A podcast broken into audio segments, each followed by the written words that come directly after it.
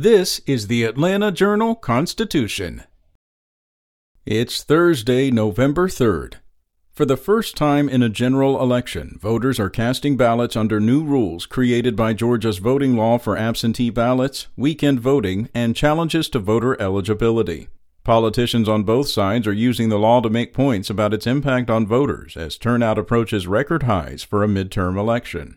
Republicans say strong turnout debunks claims that the election law would suppress voters, while Democrats say voters are showing up despite the law. Under the law, it's no longer possible to request an absentee ballot entirely online, as it was before the 2020 presidential election in the first year of the coronavirus pandemic. Another provision of the law prohibits most votes from being cast in the wrong precinct on election day. According to state election data, election workers counted 3,357 provisional ballots cast in the wrong precinct in the 2020 election. In other news, the Atlanta Fulton County Emergency Management Agency and several other agencies on Wednesday prepared for the unthinkable a nuclear detonation. Local, state, and federal officials, as well as military and civilian response teams, all participated in the mock exercises near Greenbrier Mall that was organized by the Defense Department's U.S. Northern Command in Colorado and Atlanta's EMA. They are designed to get agencies familiar with each other and a variety of response methods in order to determine the most efficient and effective way to save as many people as possible when time and life saving resources are limited. The agencies had three key tasks to execute decontaminate all survivors, including pets, reunite families, and keep the public accurately informed.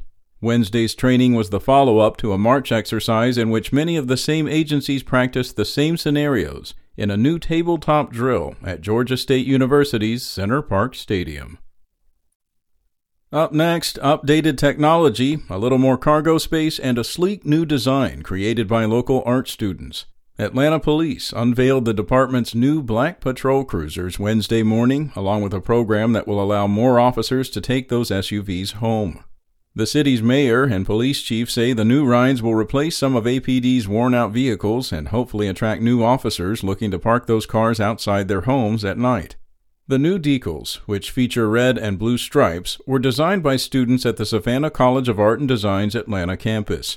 At a little over $60,000 a pop for fully equipped models, the SUVs will be assigned to some patrol officers who live inside city limits. The department's current patrol vehicles are shared by up to three officers each and are basically driven around the clock. And a year and a half after its creation was approved, leaders at Stone Mountain Park may finally choose a company to build a new museum exhibit aimed at telling the truth about the park's ties to the Confederacy and white supremacy. Stone Mountain Memorial Association CEO Bill Stephens said an announcement is planned for a board meeting on November 14th.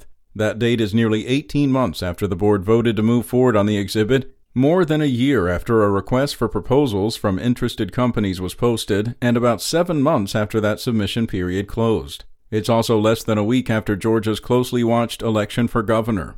Names of the bidding exhibit companies have not been revealed, nor have the locations of the museums the Memorial Association planned to visit. The new museum exhibit would be built inside Stone Mountain Park's existing Memorial Hall building.